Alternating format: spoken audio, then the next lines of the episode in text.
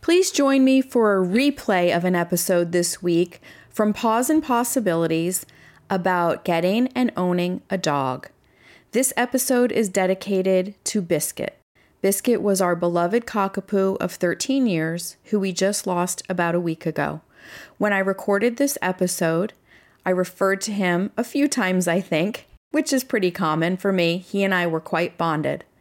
And we didn't know he was sick at the time. About a week after recording this episode, we found out he had a terminal cancer. And he gave us a couple wonderful months after that and has recently passed away.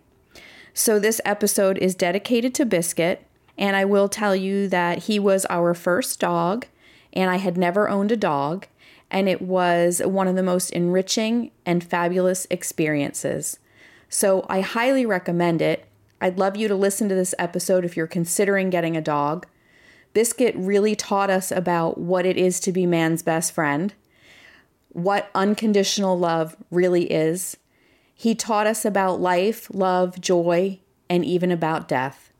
So, in honor of Biscuit, I hope you're up there catching so many treats. This one's for you, buddy. Love you. You're listening to Welcome Home to the Suburbs. Designing a new home to be your family's sanctuary can feel impossible during the stress of moving. In this podcast, interior designer Jill Kalman shares practical advice, design wisdom, and lifestyle tips for anyone moving to a new home. You'll learn all about the psychology of a well designed home and how to survive the move and thrive in your new life. Say goodbye to overwhelm and hello to a home you love to come back to every single time. Here's your host, Jill Kalman. So, today we are talking to Kim Greco, owner of Paws and Possibilities. She's the creator of the online dog training program called Manners Matter. She is a dog trainer for people who want to be proud of their dog and not embarrassed by them. Through her unique training system, she will help you create the relationship with your dog you've always dreamed about, all while feeling like it's a walk in the park. When she's not teaching your dog good manners, you can find her hot on the salsa dance floor or reminiscing about how fun it was to train dolphins. So, welcome me with Kim today. I thought this was a really important episode to have because so many people moving from the city to the suburbs once they get out to the suburbs and there's a lot more space and a bigger yard, and the kids start asking, maybe it's kind of time for a dog, right? But with dog ownership comes a lot of different things. So we are going to talk about all those things today. Hey, Kim, I'm so happy to have you on the podcast today. Thanks. I'm so glad to be here. I'm glad. It's an important topic. You know, a lot of people, as you know, I help people moving from a major city to the suburbs. And it's so exciting to come to the suburbs and have more space and have a bigger yard and just room to, you know, spread out with the kids and everything. And so a lot of people, they've either planned, you know, before they've moved or once they get here, it kind of comes about like maybe we should get a dog or we want to get a dog and now we can get a dog we have the yard and everything else right so it's very appealing and i think post holiday just being very post holiday right now a lot of people do that for Christmas, right? And the holidays in general. And that's a gift for the kids or for the family. And I think there's a lot to talk about with it because pet ownership comes with a lot. And I think, like myself, some people might have grown up with a pet or not. And even if they did, though, they weren't really the primary person caring for it. So I feel like it's still very new to them. Absolutely. And sometimes I think that people think that because they grew up with a pet that they might already know most of what they need but i think that they find there's a, a, bigger learning curve than they anticipate when they are the primary caregiver right and i mean like myself i knew we had pets we only had a dog briefly because the one dog my mom got for us it was a beagle and he was very nippy and i was only five and it just wasn't a good mix with the family but so when i got our dog i was a little nervous because i never owned a dog myself and took care of a dog, I got really lucky with my first dog because he was super easy to train and he was easy, but it was still new for me and there was still a lot that I had to do. So, having said all that, I'm going to let you just give a brief introduction to what you do and then we're going to get kind of into the nuts and bolts of it. Sure thing. Well, my name is Kim, as you guys already know, and I'm a professional dog trainer, but I really do focus my time and attention on people who have dogs just as pets in their house, much like what you're referring to, Jill. Mm-hmm. And so, our specialty for my company, which is called Paws and Possibilities, is uh, first and foremost helping people teach their dogs how to be calm. Because oftentimes, when you have a pet inside your home, especially when you also have kids, having your dog be a little calmer makes life then much easier. It also makes training your dog a lot easier. They can focus on what you're trying to tell them instead of just being sort of full of energy all of the time. So that's yeah. pretty much where I spend my time and attention these days is training dogs. Yeah, that's awesome. So let's talk a little bit about, you know, pet ownership, dog ownership, making the decision to get a dog because it comes with responsibilities. It comes with figuring out what type of breed might be right for the family, costs involved. So let's cover those kind of overall topics and like how someone should make the decision to get a dog and then what dog to get for their family that's right for their family. Well, Jill, I think that could be the whole topic for the entire podcast. Uh. that, in and of itself is, you know, we could peel back the layers and just keep talking about exactly what you just mentioned. Yeah. But to keep it super brief, it is really, I, I think my biggest advice would be to tell people to do their best, easier said than done, but to not make a decision emotionally about what dog to get, especially if it's a puppy, because what puppy isn't going to just pull at your heartstrings, but to really do the research on finding out breed characteristics and mm-hmm. making sure that the type of dog you're getting, whether it's a, a purebred or rescue, like whatever type of dog you're getting, mm-hmm. it has the breed characteristics that will be a match for your family. So a lot of families are super active and they want a dog to participate in their hiking or traveling or camping experiences. Mm-hmm. And some families are homebodies and they want a dog that's going to just cuddle with them on the couch. And so if you end up as a homebody getting a dog that's super active and needs lots and lots of exercise mm-hmm. might not be a good match as cute as that puppy may be. Such a good point. And I know we had to consider so we have two members of the family that have allergies to dogs.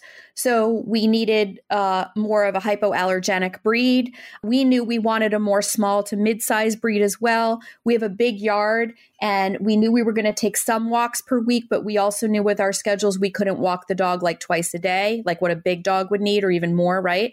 Or a dog that needs to hike. You know, one of my friends has a dog that really needs to hike and she loves hiking so it works great but for me that probably wouldn't be a good dog like you just said because we wouldn't be able to tend to its needs and then there would be sort of conflict right so yeah all those things are really important to consider and i think you're right there's what puppy don't we look at and are like oh my god it melts my heart and i want to take that home so i think the first thing is for people to really be honest with themselves about what they can provide and what type of personality is going to work with their family. That's so, so critical, right?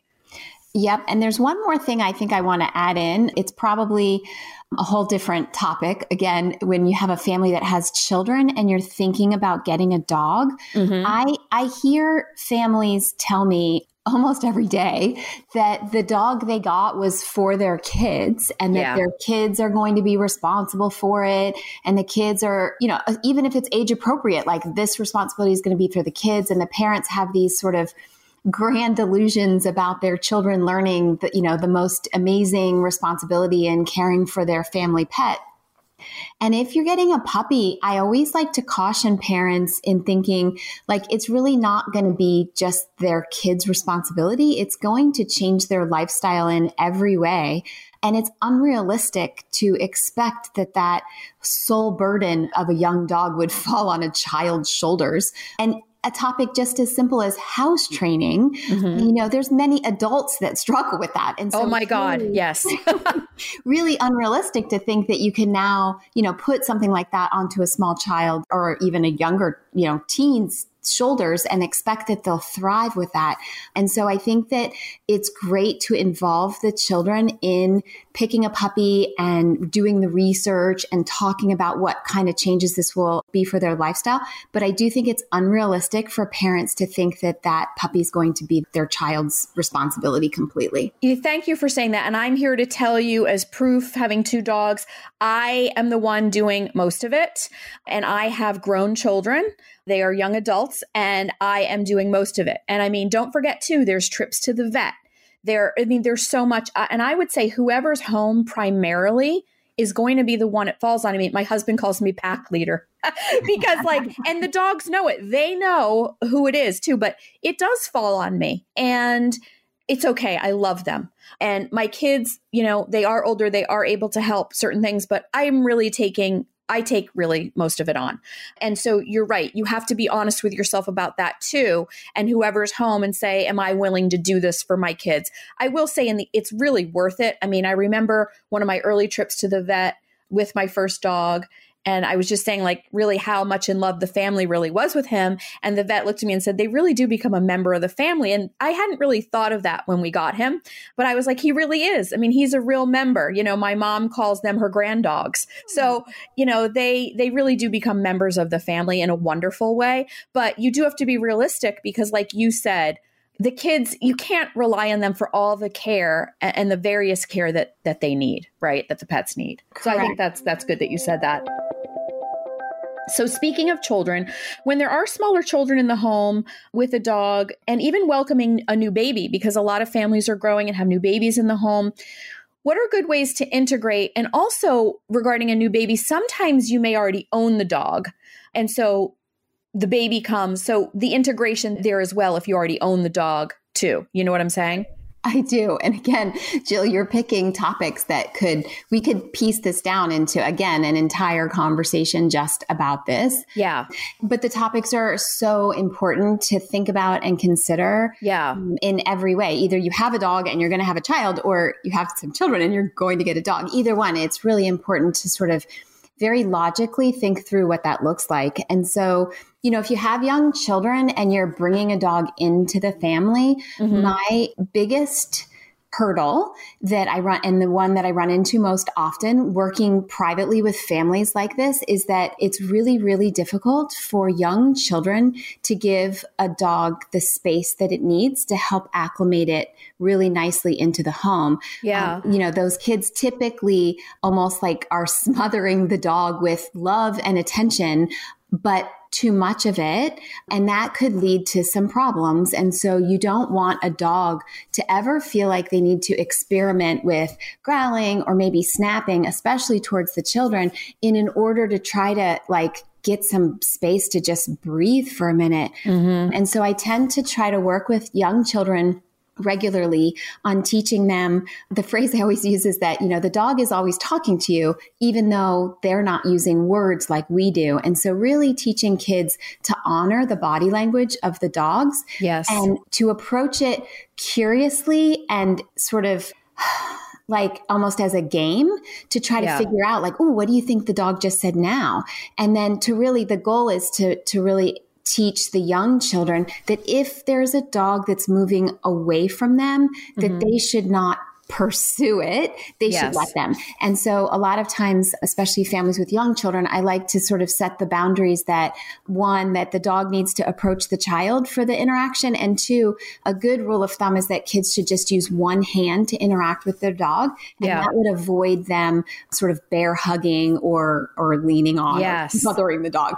So, all of those things are really important. But most important of all is parental supervision, mm-hmm. making sure that you're not in one room as a parent and your kids are playing with the dog and entertaining the dog in the other room mm-hmm. and you don't really know anything until potentially there's been a problem that you're alerted to and then you need to kind of work triage as opposed to reaction versus being proactive and making sure things are going really well. Yeah, picking up on those cues is important. And even my first dog, we noticed at a certain period of time when small children were coming into the house, especially if there was a lot of them, and they would all, like, let's say my kids were having a play date and there were a bunch of kids coming over, right?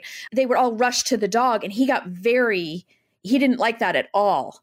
And it was too much for him. It invaded his space too much. And I remember talking to my vet and there were two things that they mentioned to me and one whether you i'm not sure if you would agree but one was you know dogs have a way of communicating. It's like a baby when they're crying right? Is the cry that the diaper's wet or they're hungry or they're sick right? And and, and dogs have different sounds too. And like you said they're talking to us but even a small growl doesn't mean that you have an aggressive dog. It means that dog is saying okay don't come any closer and a lot of times humans take the growl as oh no it'll be okay and they pursue it and then that's when the dog could really get aggressive or maybe even nip. And so you have to listen to what the dog is saying, right? Absolutely. And I think it's really about honoring your relationship with your dog. And the language that I often use is to say that I always want pet owners to advocate for their dog. Eh, yeah. Because they can't advocate for themselves. Yeah. And so many times you have kids coming over like a play date and they might rush towards your dog. Yeah. But the opposite is also a factor. So training is really important for your dog because sometimes you'll have kids come over for a play date that are afraid of dogs. Yes. You should be able to have enough behavioral management over your dog that you would be able to manage that situation so that the child doesn't get more nervous of dogs. You imagine Right. a kid scared of a dog and your dog comes over and jumps on them, maybe Yeah. even knocks them to the floor with the best of intentions. Yeah. That's the kind of thing that could be quite traumatic for some children. Totally. So, in other words, you want to, as the pet owner, you want to have a command to tell the dog, like, to stay back or. Um, Absolutely. yeah, exactly. For sure. And then I also want to circle back because you had asked as well about if you were expecting a baby and maybe Yeah. you already had a dog and there's a thousand things to do for situations like that. Yeah. Um, But the first and foremost is to consider that there's a significant amount of training that your dog will need prior to you having your baby. So you've got nine months to work with, which should be plenty of time for you to try to work some training in there. Yeah. Um, and so it's really, I think the best case is people who don't wait until there is a problem with a baby and their dog. Yeah. That sort of proactively address some of the things that you're going to need to work on. The easiest one is to to start to condition your dog when you arrive home hmm. that they're not going to be the ones that get your attention first. So even before you have your baby, condition your dog that you might not pay attention to your dog for up to 30 minutes after you get home. Because with a newborn, chances are the second you walk through the door, that baby will need your undivided attention. It needs its diaper changed, or maybe it's hungry. It'll need something before you can really focus a lot on your dog. So the fact that your dog could get used to waiting for your attention after you get home could really help alleviate the fact that right? That it's now it's all the baby's fault or there's some jealousy in there. They're already conditioned to to waiting to get your attention before your baby comes home. The other tip if i have to just keep it to a, a one or two is i don't want anybody to try to rush through. Everybody has these grand plans that you're going to bring your baby home from the hospital and the first thing is that your dog's going to come over and greet them and then they'll be best of friends forever. I would rather take things super slow and not worry the quote unquote introduction and I wouldn't focus too much on trying to like videotape it or get the pictures that you're going to put on social media. It's like focus your attention on your dog, focus your mm-hmm. attention on your baby, have your mm-hmm. dog on a leash, but don't rush it. It might be a week after your baby comes home that you really start to have them spend a little more time together or even in the same room together. So I think that most people try to do that like within the first 30 seconds of walking through the door with from the hospital. And that's a big shock for your dog. And I think that people sort of underestimate the pressure that we're putting on our dogs to sort of jump right into this huge transition right out of the gate. And I'd rather it be slow and steady so that it's not as intimidating for the dogs. Yeah, it's so important. I actually heard recently from somebody that had their second baby. They already had the dog and and she said the biggest challenge is for the dog to understand when I have to tend to the baby, you know. And so that is definitely a huge challenge. The other thing I remember was cuz we didn't have a dog before I had kids and then my kids, my youngest I think was about 5 when we got our dog. So we sort of noticed that the dog definitely felt alpha over the youngest member of the family. The trainer told me that's sometimes common. They can sense who's kind of low on the totem pole. So that's a training issue as well. You know that we had that you know the dog had to learn to treat you know everybody you know, equally. They couldn't, Respectfully. right, take the alpha in them Correct. over one member because they were Yeah. like the tiniest or the youngest. But they know, they kind of know who the youngest is, don't they? It's kind of interesting. they- it's not necessarily like they know it's the youngest. And honestly, I shy away from using the word alpha because that's the type of word that means something different to anyone that's listening to our Mhm. conversation. okay. But it is important to recognize that there should be a hierarchy inside your family. It's unrealistic to think that your dog is going to treat everybody in the family the same way hmm but it is not unrealistic and it is very important. And this is where training can certainly come in and help set the Mhm. stage Mhm. that your dog does need to be respectful even of the children. Exactly. Yeah. So, I mean, I think we've really, it's kind of implied, but the importance of training, whether you do a group class or one on one, or I liked a combination with both of my dogs. I liked the group trainings because it helped me with a lot of things. The dog did well in it and it's good for socialization. But then I also needed some one on one. And that was the one on ones were really helpful for very specific things that I was facing that I needed to, you know, work with the dog. And I have learned over the years that a lot of times it's not the dog, right? It's the it's the pet owner and the cues you're giving and what you're allowing or not allowing that's the training. And so I really felt like I was I had to be trained and then I could be a better dog mom, let's call it. Ah. But I did learn that. And so anyway, I think a combination is nice, but let's talk about like maybe the pros and cons of both and also just the importance of of training in general. And even if you self train and do a lot of reading, that's helpful too. And videos and things where you can learn and just learn to be a better or more helpful, responsible dog owner. For sure. And especially for a lot of, of your listeners who, like you had mentioned already, are parents of children. Mhm. Uh, there's a big overlap, believe it or not, in parenting children and also training dogs. Mm. And and the big overwhelming overlap is things like you want to be really careful not to accidentally reinforce behavior that you don't want. Right. Most parents are quite aware that we do that on a regular basis because Yep. we're either tired or upset or, or whatever the case may be. But for training your dog, it's just really important that you focus your attention on reinforcing the stuff that you like, um, that Mhm. you want to see more of. Mhm. And so it is really important to train your dog, whether you have behavior problems that need to be modified or eliminated from the repertoire, or if you have a dog, like you said, you had a really easy dog, that's great. But those dogs still benefit from training because it's just really enriching and healthy for dogs to be learning new things and really engaging in a positive and stimulating way with their families. Mhm. And so you have an easy dog, it's it's kind of fun to involve the kids and maybe they can train some tricks or things like that. If you end up with a challenging dog, then training is absolutely critical because people would need to address their behavior in a way to modify it and stop it or have them do something different instead to make sure that their dog and people and everybody else are going to stay safe. So, yes, there are a variety of different ways to approach training. You mentioned the two that you did, group training and private training. Both have pros and cons for sure. I also want to add a third type of training into the mix here for Mhm. you.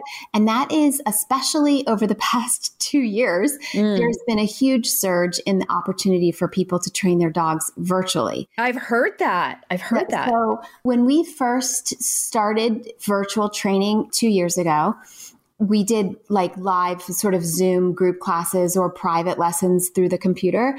My intention as a business owner was that that would be temporary and that there would be a point in the future we would stop doing that and go back to our normal classes. Mhm. But our clients got so much value out of it Mhm. that they've begged us not to stop. And the reason is because when we do private training, we'll go into your home Mhm. and it's quite common, and you may have experienced this, that the dog tends to act a little better when the dog trainer's there than when the dog trainer's not. Yes. right? And you hear all the time, like, could you just move in with us? Like, yeah, exactly. act like this. Yep. Um, and then the same sort of situation is that when you bring your dog into a group class and it's mm-hmm. live and you go someplace, first of all, your dog has traveled in the car mm-hmm. and they go into a space and they're around a variety of other dogs who may be well behaved or may not be well behaved. Mm-hmm. And that situation is really, really difficult for you to get your dog into a state of mind where learning something new is fun and enriching. Usually they're quite distracted. Yeah. And so you kind of have a whole other hurdle like you said though it's great to be around other dogs and learn to be calm around other dogs and and get to the place where they can learn like that it's super beneficial but the virtual lessons that we do through the computer are sort of like the best of both worlds in the fact that we can help you and coach you privately or in a group setting, but your dog's behavior isn't changing based on the other factors that are related to the training. I love that benefit. That's so yeah. cool. And it's funny because I have virtual services for interior design, which I actually developed before COVID. I was planning to do, but they've been so beneficial. Like we get the same result for the client, if not better, with more flex. I mean, there's a lot of pros to it. And so it really is interesting because, especially before COVID, I think just our view in general of virtual things like what you're doing, like how could we ever train dogs virtually in a group, right? Or one to one. And here it works beautifully. That's such a good point. And what, what's also good about virtual, which I do it too, you can help anybody anywhere. So I mean, like now that you've said this, if I think I need a private training for my dogs, you and I could connect and I could say, I want to do a training with you and we live not near each other. So that's great too, right? Absolutely. Yeah. Sure. yeah. Yeah. I love that. That's a super good point. Yeah. So training, even though Biscuit, my first dog, was, as I said, easy, yeah, he still needed training. I mean, he needed, you know, housebreaking and, you know, listening and sitting and stay. I mean, they still needed that. But I say he was easy because he caught on quick. He was a very food motivated dog. Some aren't. So, like the treat was a good motivator for him in the beginning to learn. So I had a relatively easy time. But yeah, I mean, they all need to be trained and continually trained. He's an older dog now, and I find during the course of owning him, he slipped out of certain habits we trained him on. He didn't slip out, I slipped, right? right? And so you have to keep up with it for sure. Sure, know? and and teach them something new too is fun too because it's it's imagine you know that as a parent, you know, somebody might say like, "Oh, you're already old. You don't need to learn anything else in the rest of your life." Like that doesn't make any sense at all. Right. It's really stimulating for animals to learn new things. And so either it's maintaining the things they already know, which is really important, or teach them something new just for fun. Yeah, he picked up a few new things when we got our new dog because I was training with her on other things and I learned new things with her that I then applied to him. And so yeah, anyway, right. it's all it's all good. My accessory course has finally launched. It is here. So to grab it, you can go to my website and click on course, or if you go to my Instagram page, click the link in bio. That's right, I'm bringing it to you because over the last several years, it has been one of the top requested things that I get asked. And it just so happens it's what I'm really passionate about and what I've always loved to do. I always felt like your home wasn't fully dressed until I brought in that last layer, and I loved doing it. And I love styling for my photo shoots. And most of the time, I bring in all the accessories and get everything styled for a photo shoot. Guess what? The client wants to keep it all. Well, I'm going to show you my secrets, my tips, my tricks. It's going to be in a really simple video course broken up into modules that are going to be easy for you to get resources, solutions, and really quick wins at an affordable price, all with direction from me. So, you can have your home looking like those sitting in a magazine or how I set them up for photo shoots really easily. I'm super excited. So, if you're scratching your head about what to put on your coffee table, what to put on your mantle, how to arrange it, what to put in your bookcases, you're going to want to go click that link in bio and get this course at a very affordable price. I hope to see you there. Let's chat now about separation anxiety with pets. And I kind of think it could be in the forefront now. You would know better than me, but I have heard from some people because we've been home so much that now when we do leave, when there has been that opportunity to take a trip, let's say, or even leave, you know, during the day more than we did before, it's becoming a little bit more common problem than before. Some dogs, even before COVID, I know just had separation anxiety. I know that was an issue for some people. So I just wanted to talk about separation anxiety in general with a dog. Sure. And you've you sort of hit the nail on the head. I feel like before COVID, that's going to be like a thing in this day and age. I know. Before COVID, pre-COVID, pre-COVID, we- right? We would definitely see cases of separation anxiety. There's no doubt about that. Um, Sure. over the years, in the past ten years, I've definitely treated separation anxiety on a fairly regular basis. Mm-hmm. But the the commonality of it now has intensified. I wish I could do some sort of like official statistical analysis of cases, you know, before and after, but but haphazardly, I would tell you cases of separation anxiety are up anywhere from 60 to 80% now compared That's to what they were before. It Wow. is literally like unreal. And there are many people who have dogs that have fairly extreme separation anxiety and the owners don't even know it because Oh. they haven't really been going anywhere. Yeah. And so sometimes it's it's so so I laugh. I think the funniest advice I could give anybody for this case is at least go to the bathroom by yourself. Yeah. Right? at least go into the bathroom and close the door behind you and let your Right. dog be without you for, you know, however long that's going to take you right.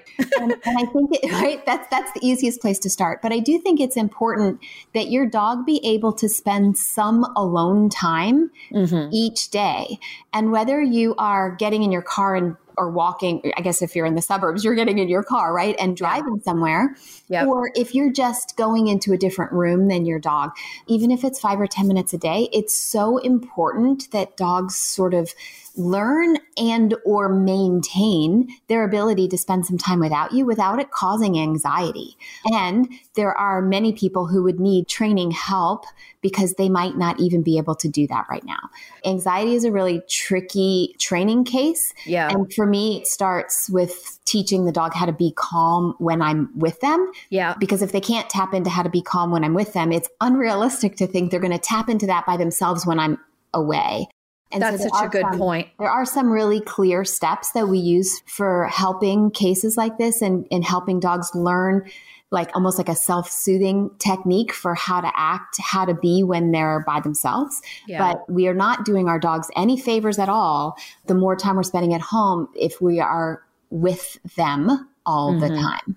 I know. So it's definitely been been a thing, I think. I know even for my dogs because I had to go and visit my parents and not take the dogs because they needed some help and I needed to not have the dogs with me. And I had to do it a few times, but the first time I did it, I mean, they were left at home, so they were in their environment, and my husband was home and one of my daughters was home. But still, you know, Biscuit missed me because he's very attached to me.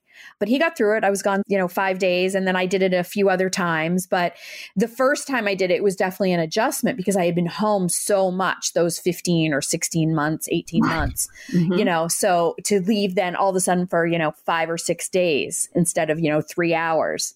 Yeah, I think it's something people have to notice. And like you said, you don't necessarily know. Uh, some people know. I've heard some people with extreme cases where the dog becomes destructive because of the anxiety. So they know because of that.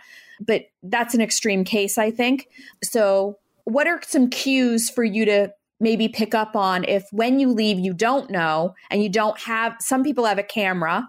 I guess you could maybe get one to just observe the dog when you leave. Yep, a camera is really handy for checking on them when you're not there. Another thing to consider too is like if you did take my advice and decide that you'd like to spend, you know, 10 or 15 minutes in a different room from your dog on any given day, you're going to know how your dog is handling that because Oh, that's a good point. hear them, they might whine or bark. I have a dog that that likes to go wherever I am in my house. So that's a normal thing that dogs would do is they they pick their person and they just kind of want to be wherever they are. Yep. And so some people have dogs that I call them Velcro dogs. So they're with you everywhere you go. Mhm. And that in and of itself is not a problem. For me, the problem would be like, well, what if they couldn't go with you? What if you went upstairs and they didn't go upstairs with you? Right. Like for my dog, she wouldn't care. She would just stay laying on the couch and then wait for me to come back down. Yeah. If I told her, like, hey, don't come with me, she'd be like, okay, fine. But some dogs, like that triggers anxiety in them in the fact that if they can't go with you or if they can't be with you, then they're anxious. So either they're whining or they're barking or sometimes they're panting or pacing. Yes. You know, any of those signals that would be showing you your dog is anxious are all things that I think should be addressed. I'm not a vet and I don't try to pretend to be a vet, but I do think that any dog that lives with anxiety as a common part of their lifestyle, mm-hmm. I just can't imagine that that dog will live as long as dogs that are calmer in their everyday life. So yeah. that constant stress on their body just it can't be healthy for them. And I think it's really important to address it. Yeah, no, definitely. Okay, that's a good one. So let's chat about if you just got a dog for the holidays. Everybody was so excited, right? They picked it out, couldn't wait to give it to the family. And now that little honeymoon phase is over and it's post holiday. The dog's at home.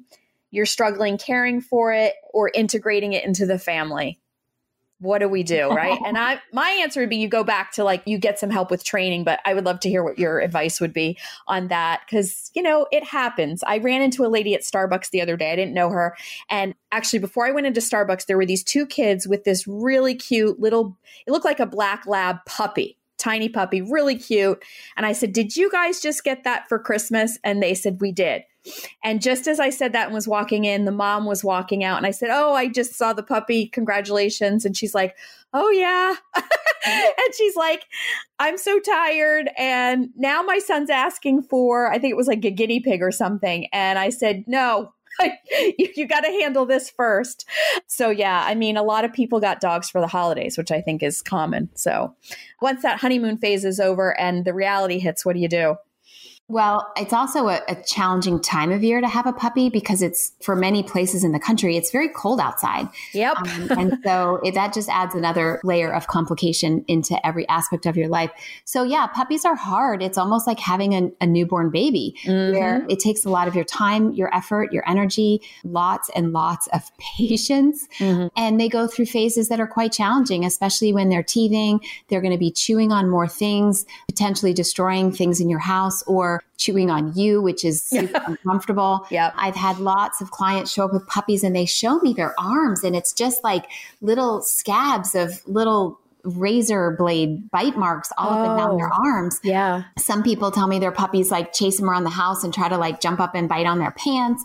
Kids, I've worked with families where kids are afraid to even be on the floor. So one very creative child managed to get from the bottom of the stairs to the kitchen by going across the dining room table and then jumping onto the couch, going oh. across the couch over the back of the couch and then jumping onto the island in the kitchen. Oh my God.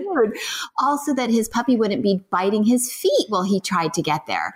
Oh so, my um, God, that's right. crazy. So these puppies can be quite challenging. And I feel like I, I hear a common theme from pet parents at times where they'll tell me that they love their dog, but right now they don't even like them.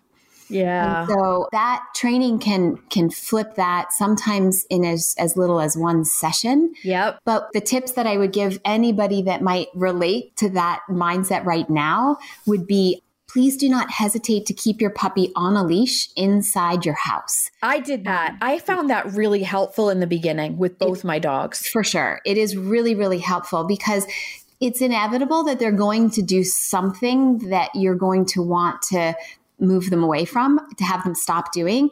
And yeah. if they're on a leash, it's simple. You can just pick up the leash and move and they'd have to come with you.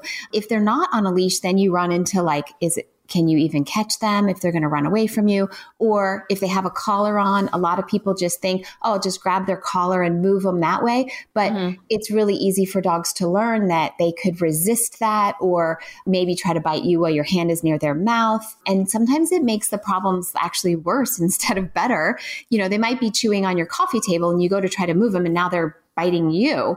And so having them on a leash sometimes fixes some of that almost instantaneously. And the other thing to consider is that if you're struggling in any area with your dog, puppy or otherwise, I think that the first step to do is to not let your dog have as much freedom mm-hmm. inside the house. It doesn't mean that it needs to be crazy or, or adaptive, but reducing your dog's freedom and having more things come from you, than you just all of a sudden become a little bit more relevant, a little more important in the dog's world. Maybe not letting them have 57 toys all at the same time. Right. Perhaps they have one or two, and then you could provide extra bonus ones that you're playing with them or, or interacting with them. Maybe not letting them have like free rein of the house or keeping them to a smaller area. Again, on leash, more supervision and more training. And and a lot of times those things can get alleviated. Some of those problems can get alleviated just with that advice in a matter of 24 hours. Yeah, I, I, found the leash helpful for that, just knowing that they didn't have free rein of the house. And especially when you're housebreaking, that's helpful too, because they can't just roam and sneak somewhere in a corner. Especially, I have smaller breed dogs, so that would have been a common thing. So I found the leash really helpful when that was advised to me. And once I did it, it did make a huge difference. And especially when they're you know, when you first have them home in those early weeks, they just need some boundary, you know? Yes, for sure. If somebody really is feeling, though, that they made the wrong choice for their family, either just in general, like they just can't handle the dog, can we sort of give people permission to feel okay about that and reach out to the appropriate channel to say, I can't take the dog anymore. Can you? I mean, I feel like it's shamed a little bit, to be honest. And I feel like, though, for some families, it might just not be right ultimately.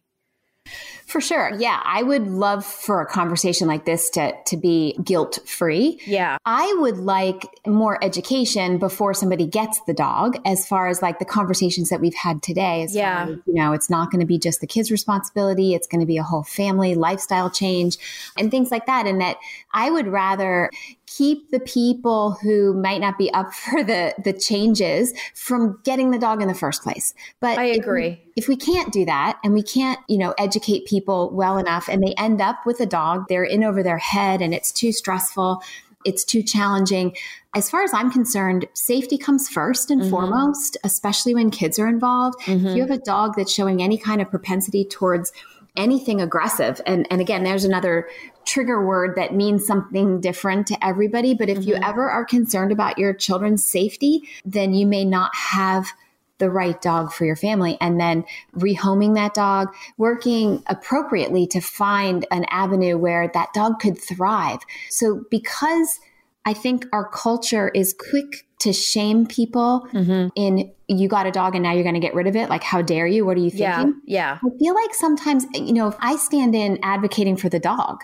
And so there are times in families I've run into where I feel like it's not fair to that dog to have them stay in that environment. Yeah. They might thrive somewhere else. And so it's almost a, sometimes it's a selfless act to rehome a dog because you know that that dog might actually do much better with a family that has older children or in the city versus the suburbs or, or a retired couple or yeah. Exactly. Yeah. Or a family that doesn't have another dog or yeah. like there's a or that don't, they don't have cats. And so or like if you made a mistake in the type of dog you got where you know you love to go hiking every weekend but your dog isn't one that could keep up with you and now your dog's going to be alone all the time because you guys keep going hiking.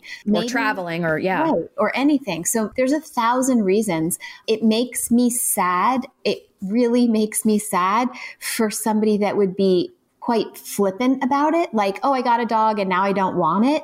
Yes. In my opinion, sort of the worst case scenario would be people who are giving up an older dog to a shelter because they got a younger dog and now they don't want the older one anymore. Oh no, um, I could um, never. right? Like, but I know, but I, yeah, I mean, there are times where I feel like, you know, yes, when you get a dog, it's a lifestyle change and it's a, you know, if you're lucky, you're in it for, you know, 20 years. Yeah. Um, but if there's a problem, if there's a, a situation, if there's a, a, mismatch by some reason, I think that it's really important that people realize that sometimes it's just as as important for the dog's well-being for the dog to not stay there. Yeah, that's well said. And you know, I bring it up only because I've actually seen a couple incidents in the past where a couple had a new baby and the dog it just it really wasn't working it was just not good for the family like truly mm-hmm. and it was actually heartbreaking for the family to have to make the decision but they had to choose their child over the dog and they were shamed horribly on social media. And social media, as we know, has a tendency to do that. People are, are a lot more free about that. But I just wanted to bring it up because I think, you know, life happens, things happen, mistakes get made. If ultimately, truly, if you've tried everything and training, I think is huge. I mean, my second dog was much harder for me. And I had like a lot of hard days where I was like, oh my goodness. But I got with the training that I got, it really helped. And then it worked out. But I just want to give people some permission to be human and you know if a baby's involved like you said or it's just the better eh, because it really is the betterment for both it's the family and the dog and if ultimately that's the true you know benefit then i think people not need to be shamed about it that's all i agree yeah we touched on your virtual training services. I just want to have you let the audience know what you offer because I think it's great. And no matter where you live, they could tap into what you have. And then I'll close the show by having you give any of your best quick tips or advice if there's any anything you want to close with. And then let's tell listeners where to find you Instagram, website, any of that. Sure thing. Yeah. So, my online version of our dog training program is a course that I developed many years ago before COVID. The standalone course online is called Manners Matter. Mm-hmm. And it is designed to be done at home with videos and download homework. There's four different modules. Each module has different sections to it. Mm-hmm. So it is created so that you could go through the course over a four week period, um, training your dog, mimicking all of the content and information that we teach in our live group training classes. Mm-hmm. And there is the option purchasing our online program to also purchase access to our unlimited virtual group training classes. And so for any given month, whether you get it for one month or if you were interested in just doing it ongoingly, you can sign up for as many of the online classes in any given 30 day period that you'd want. Mm-hmm. And those classes are a variety of different topics and variety of different ways to support people more in depth and more personally than if they just did the online content by themselves. But the online content by itself, the Manners Matter program, is one that hundreds and hundreds of people have done all around the world. And it, it kind of blows my mind sometimes when I get the messages from people who, you know, I had one woman in, in France tell me one time that somebody asked her if she'd gotten a different lab because they couldn't even believe it was the same one as before she started the training. That's amazing. Um, and I had never met her. I'd never worked. I never had a conversation with her. I never worked with her personally. Mm-hmm. And so it was really breathtaking for me to, to realize years ago, like eight years ago, that this online format was really viable for helping people teach their dogs. And now it's just even more so in the new culture. People, like you had mentioned earlier, people are quite aware of the value of working virtually and the things that you can get out of it. So, definitely. Yeah. Definitely. And then if somebody wants one on one, would you meet like on Zoom for about an hour? How does that work if they want a private? Yep, that's exactly how it works. And the okay. private lessons that we offer are super customizable to be mm-hmm. able to address any issues that they're having with their dog. So whether it's basic training or working with kids to have the kids learn how to interact better with their dogs or separation anxiety or mm-hmm. I actually just did a private lesson package with a family in New Jersey because they were expecting a baby and luckily this woman's mom is a client of mine and the mom told her as soon as she found out she was pregnant like start to train your dogs and so that's what we did we trained her dogs during the pregnancy so that when she had her baby and came home the dogs were already well trained for all the things that she would need for that. That's such great advice. That's such a good, that's such an important thing. Yeah, there's no reason to wait. So, yeah, there's a variety of different things that we would be able to touch base on privately. Great. And then where's the best place for listeners to find you and learn about the virtual course and other things? Would it be Instagram, the website, both? Tell everybody where you're located. For sure. So I'm easy to find if you know my business name, which is Paws and Possibilities dog paws, like P A W S, paws and possibilities. Mm-hmm. And our website is pawsandpossibilities.com. Our Instagram is at paws and possibilities. And our Facebook also is paws and possibilities. So it's super easy to find us in that way online. Our website has a lot of, of information. It also has some articles that people could read. There's some really, really great content in the article section, like a blog section of our website. Mm-hmm. And there's also two free downloadable resources on the website as well. One is an ebook that is about the biggest mistake that people make when they're trying to train their dogs. Mm-hmm. And the other one is an ebook that's called Rescued, and it is designed for anybody that has recently rescued a dog of any age. And having read that ebook would help somebody set the stage to avoid most of the common pitfalls that people make when rescuing dogs. Oh, that's great. Really great. Yeah. And we could do a whole other episode too on like rescues and how to find a rescue. And I mean, I think, like you said, so many of these topics that we covered, we could do a whole episode on.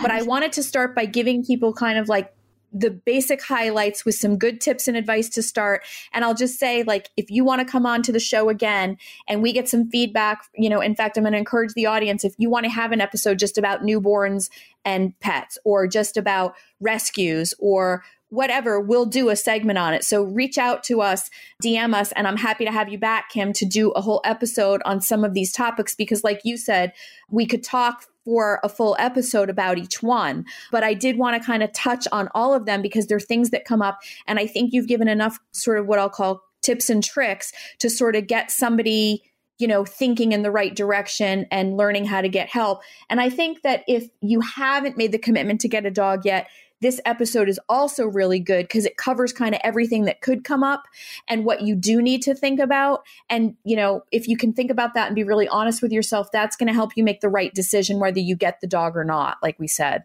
Great. Right. Yeah, so I loved having you. I think this is so important and happy to have you again. Like I said, if we get some feedback on a, one of the specific topics we've covered and we want to do a whole segment on that, I'd love to have you come back. So it's been really great. I thank you for your time. My pleasure. It was wonderful to have a conversation with you, Jill. Thanks so much for including me. Awesome. And we will talk soon. So thank you so much. Okay. Take care. Take care. Bye. I hope you enjoyed that episode. And I know we covered a lot of topics, but I think there's a lot of topics to talk about when you're either thinking about getting a dog and adding to your family, or maybe you have one and these issues are definitely coming up. So, as I mentioned in the podcast with Kim, you know, she talked about a lot of these topics we could do a whole episode on. So, if one of the topics we touched upon is something you want to dive into deeper, let us know. Send me a DM. Let me know. I'm happy to have her back on and do further episodes that get even more specific on some of these topics. But you know, it is an undertaking of sorts. And in the end, it's so worth it. I love both my dogs, and I was never a dog owner before. So I hope this helped you, gave you some insight, gave you some tools. Reach out to Kim if you have a dog and you've been debating about how to get some training and this way she offers you know the private one-to-one as well as the virtual class so there's a lot there feel free to reach out to her follow her on instagram and from my home to yours i will see you soon and as always, you're going to want to always head over to jillkalmaninteriors.com. I've got a wonderful new freebie for you called the Room Planner. And most of the time that you're not getting your house decorated, it's because you don't have a plan in place.